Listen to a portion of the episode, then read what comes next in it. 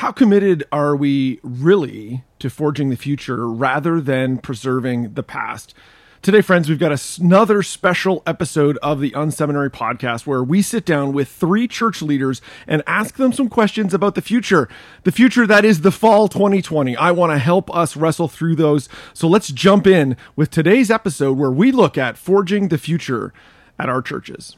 This is the Unseminary Podcast, stuff you wish they taught in seminary. Hey friends, so glad that you have tuned in today. We have got a very special episode. I've got my friends Ben Stapley, Chris Vacher, and Brian Tome from three really fantastic churches from uh, three different parts of North America, all really asking them about this fall specifically on the Sunday programming question, what are we doing? Uh, and so we hope that today's episode really helps you wrestle through some of the immediate future questions that all of us are facing. First, we've got Ben Stapley from Miami, and uh, Ben has got some fantastic kind of insight here. I particularly like his insight around hosting. Be paying attention for that and what he talks through uh, also around vision casting opportunity that our churches have, a unique opportunity that's coming and kind of how they anticipate leveraging that this fall. So let's listen up to what Ben Stapley has to say. Hey, Unseminary Podcast. This is Ben Stapley. I am the Weekend Experience Director at Christ Fellowship Miami. As the Weekend Experience Director, I get a chance to oversee the production, curation, communication, online, and guest service departments. I also get a chance to work with these incredible teams and craft the experience from the streets to the seats to the screens. Christ Fellowship uh, Miami has seven locations locally, and pre-COVID, we had about eight thousand guests on a weekend.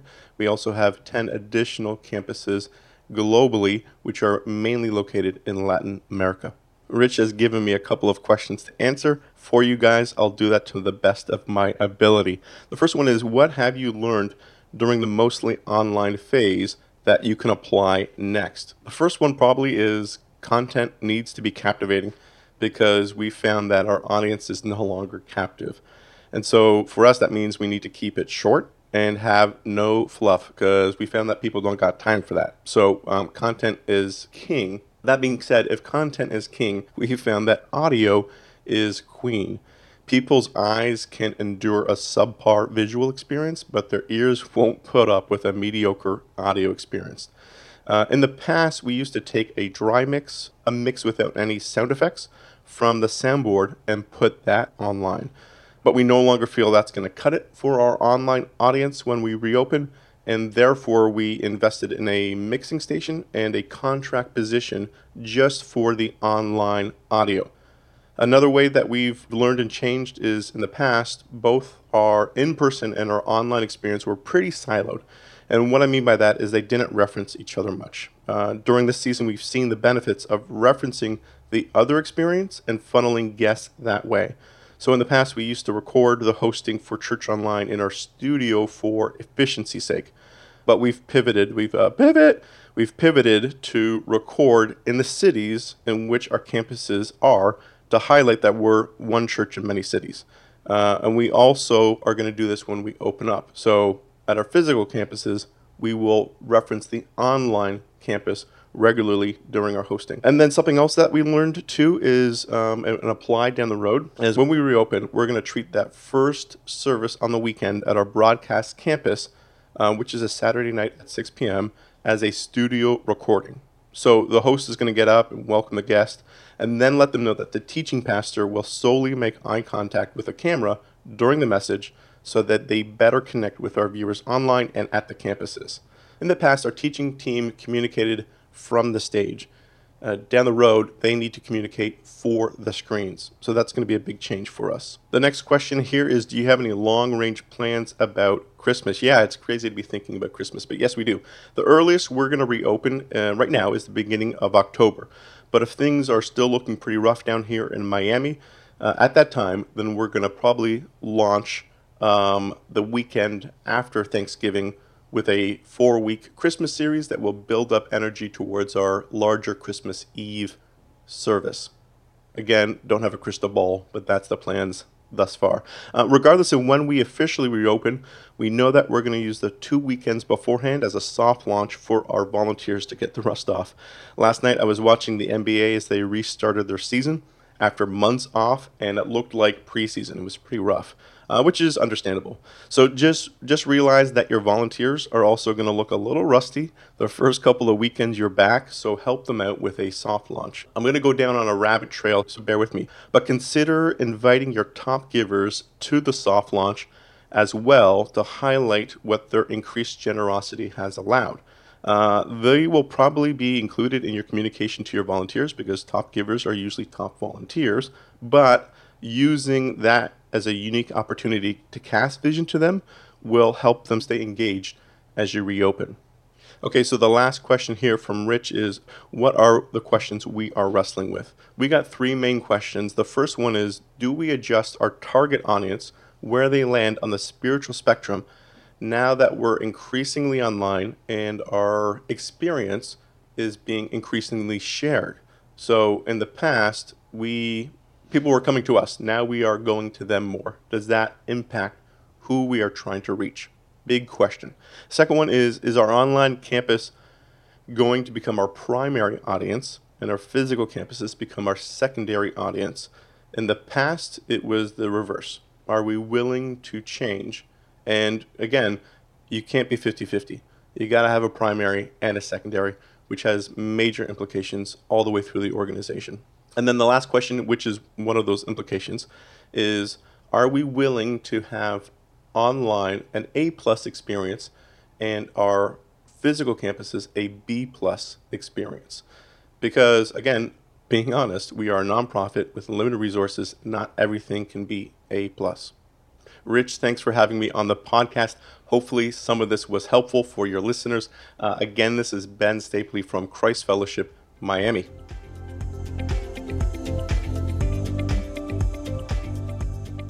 Man, I'm so thankful for Ben Stapley's uh, input there and really his insight. I really appreciate uh, so much of what he said there. I love that idea uh, that they're facing around, you know, what are we going to do when we actually start doing services? The idea of soft launch, I think, is super critical for all of us as we jump back into doing both in-person and online services. I also appreciate his, frankly, just um, sobering conversation around which is going to lead here. We need to make a decision. Is in-person or online going to be the leader Uh, for this next phase?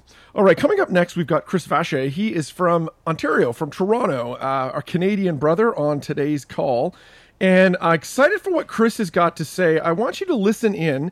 This church uh, is, I think, a fascinating study in this time because they were a large church before all this happened, but they weren't online. So it's interesting to listen to how Chris processes what the future is going to look like because before this, they weren't doing church online. Uh, so listen carefully for some nuances because of that reality.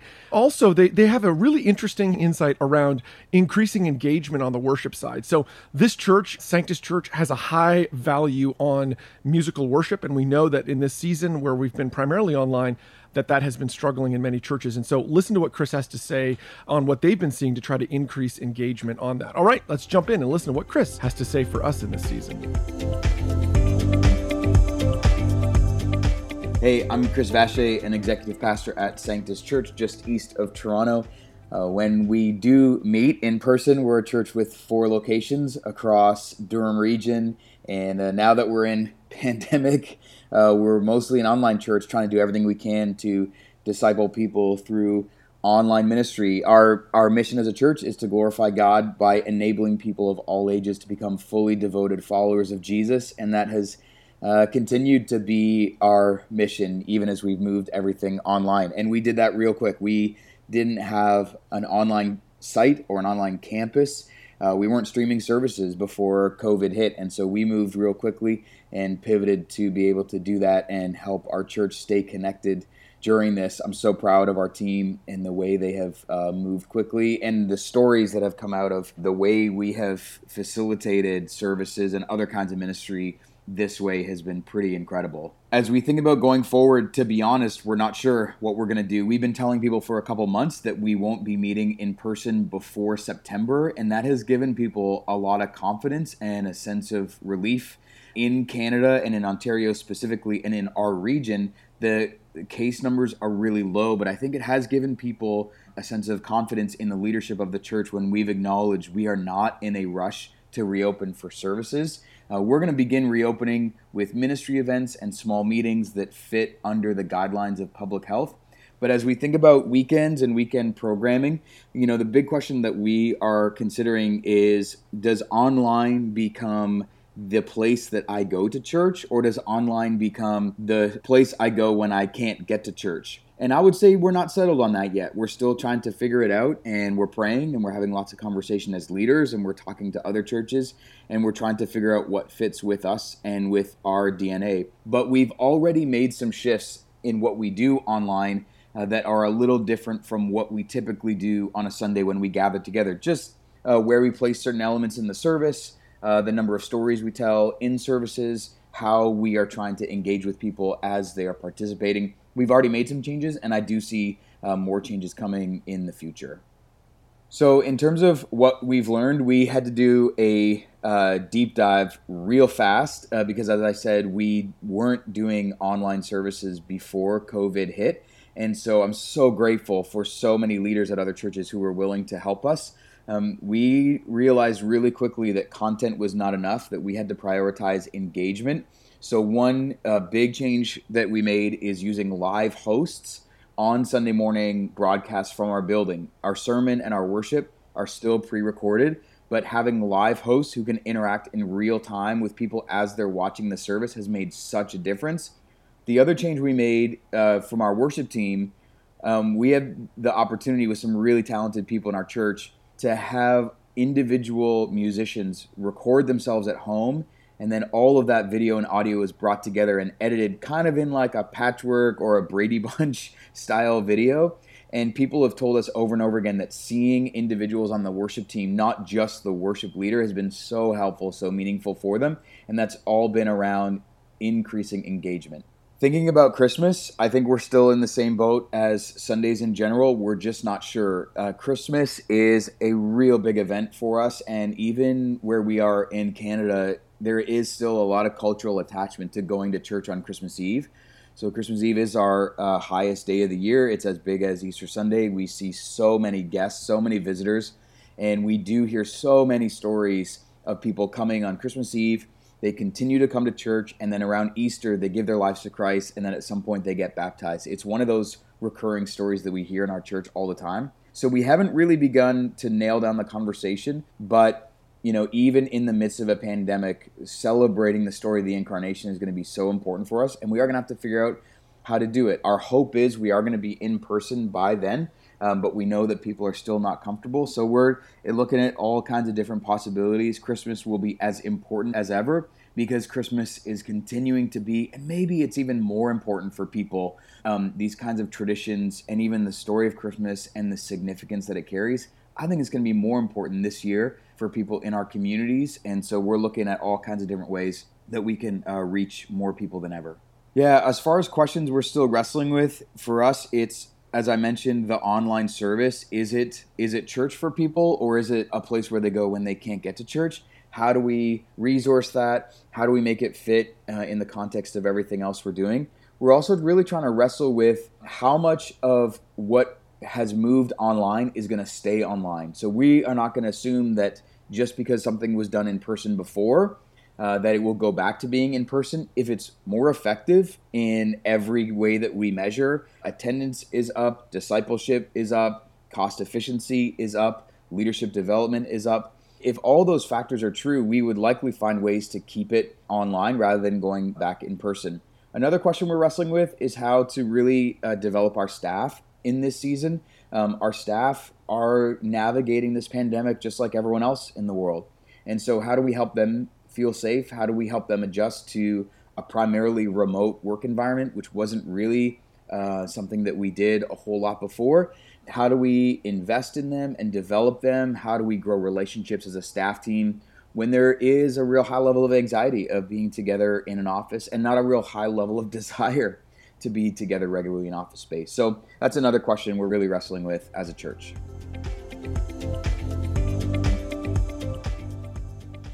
Man, so thankful for Sanctus and for Chris specifically. He is an incredible leader. If you're not following him, you should be. I just think they're a fantastic church.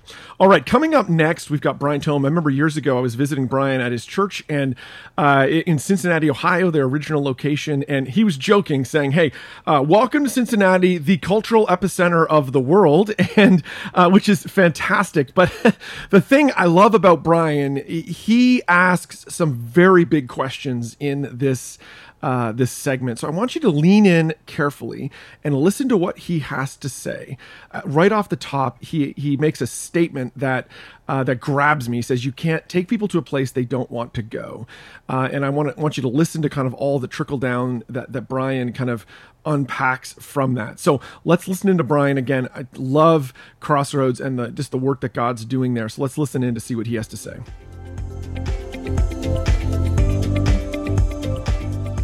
Hi, my name is Brian Tome. I am the founding and senior pastor of Crossroads Church in Cincinnati. We have locations, Lexington, Kentucky, and a couple small plants, other places. These are crazy, crazy time. I've decided to stop playing ping pong. The difficulty with this whole situation is everybody you talk to has a different take, and everybody's everybody's advice seems rational. Everybody has statistics to help their own cause. Everybody has conviction, and I just got tired. We got tired of playing ping pong, going one side to the other. We'll open this weekend. We won't open this weekend. We'll have heavy restrictions. We won't have heavy restrictions. We'll do this, ping pong back and forth. So we just set a date. We put it down. We said we're not going to be meeting again in twenty twenty. Why would we decide that, not to meet again in twenty twenty? Uh, a couple reasons. One, we can't deny that people are getting sick. Maybe not as many are getting sick as would justify the level of restrictions, depending on where you live. But that is a uh, that's a significant issue. Someone said to me, well, ninety-eight percent of people are doing, will survive, we're fine. I said, hey, you've never been a leader before, have you? You ever had one hundred people behind you following you someplace and knowing that those of those one hundred, two people would die? That's your statistics, not mine. We're not talking about World War Two here, going and laying down your life for a better future. We're talking about a a brief period of hard choices and slowing things down. So as a leader, that's, that's the, the one reason. The second reason is leadership. You, you can't take people where they don't want to go. Let me say it again. You can't take people where they don't want to go. You can't lead people where they don't want to go. And the vast majority of the population that we're dealing with do not want to go inside of rooms, let alone inside of rooms that are heavily populated and where everyone has masks and not have kids club and yada, yada, yada, yada, yada. So in response to all of those things, that's why we said, let's just get on the different side of a new ministry paradigm. The book of Isaiah says, behold, the old is gone. I am making all things new. Friends, we've got to see that there's a new phase of ministry that God's calling us to. And the longer we hold on to the old, the old being our ninety-five decibels in rooms or haze machines or whatever your church tradition is, the longer we hold on to the old and hope for something new, hope for something that is going to get us back to the way we were before, the longer we hold on to that, the less effective we are for the cause of Christ. We come from a line of faithful people who are able to go to foreign countries as missionaries and try to turn a culture. That's our history. Well, we're in a different culture right now. We're in a we're in a culture where people are racked with fear, and we can complain about it all we want, or we can respond to it. We can create a new ministry model out of it. So that's why we are doubling down on our digital footprint. We're putting our greatest creative resources into our digital experience. And the more we flip-flop back and forth about opening, not reopening, the less we could reformat all of our staff, redeploy our staff, and put our time into having an amazing online digital experience. My friend Larry Osborne says, you know what kind of leader you are based on how much you're longing to get back to normal. We have to not long to get back to normal. We have to long for increased fruit. A new kind of fruit that God may, may give us. So what is Christmas going to look like for us? probably some sort of outdoor drive-in experience we're starting to work on.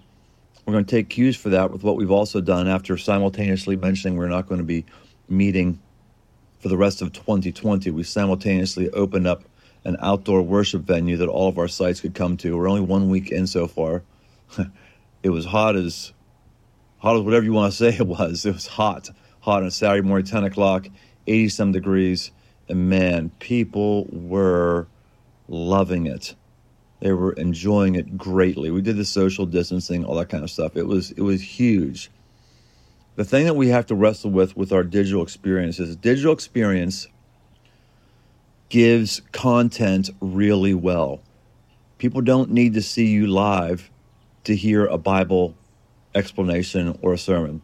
Digital formats do content really, really well. What they don't do well is connection. So we're working really hard on connection. How do we get people to form human connections? Truth be told, they're not forming a lot of human connections in a dark room without talking to people around them. Better than looking at a Zoom cr- screen, but they're not creating a lot of connections that way. So we're working hard to create connections, whether that's gr- Zoom groups that are led by somebody where people come into a Zoom group, or whether that's worship inside of a park. We have to figure out the best way to give content and to give connection. I think what we've got to wrestle with here is how committed are we to the future versus how committed are we to regaining the past. I'm all, we're all grieving. I'm grieving a little bit. I would like to go to the past. It's easy for me to give a very vision-oriented talk right now, but the truth is we're all grieving of something that's lost. A growing church, stimulating environments, being able to put our hands on people and pray for them after service. But we have to direct our attention as much as possible while we grieve what is lost and and look forward to the future. We have to ask questions of our own faith. Am I as future-focused as I thought I was? Do I have as much faith as I thought that I did? Faith in something that isn't created yet that I can create. These are the questions, some of the questions we're we're asking as we're trying to meet people's needs. We're not trying to be focused on our model of ministry. We're trying to be focused on reaching and helping people. Good to be in the journey with you.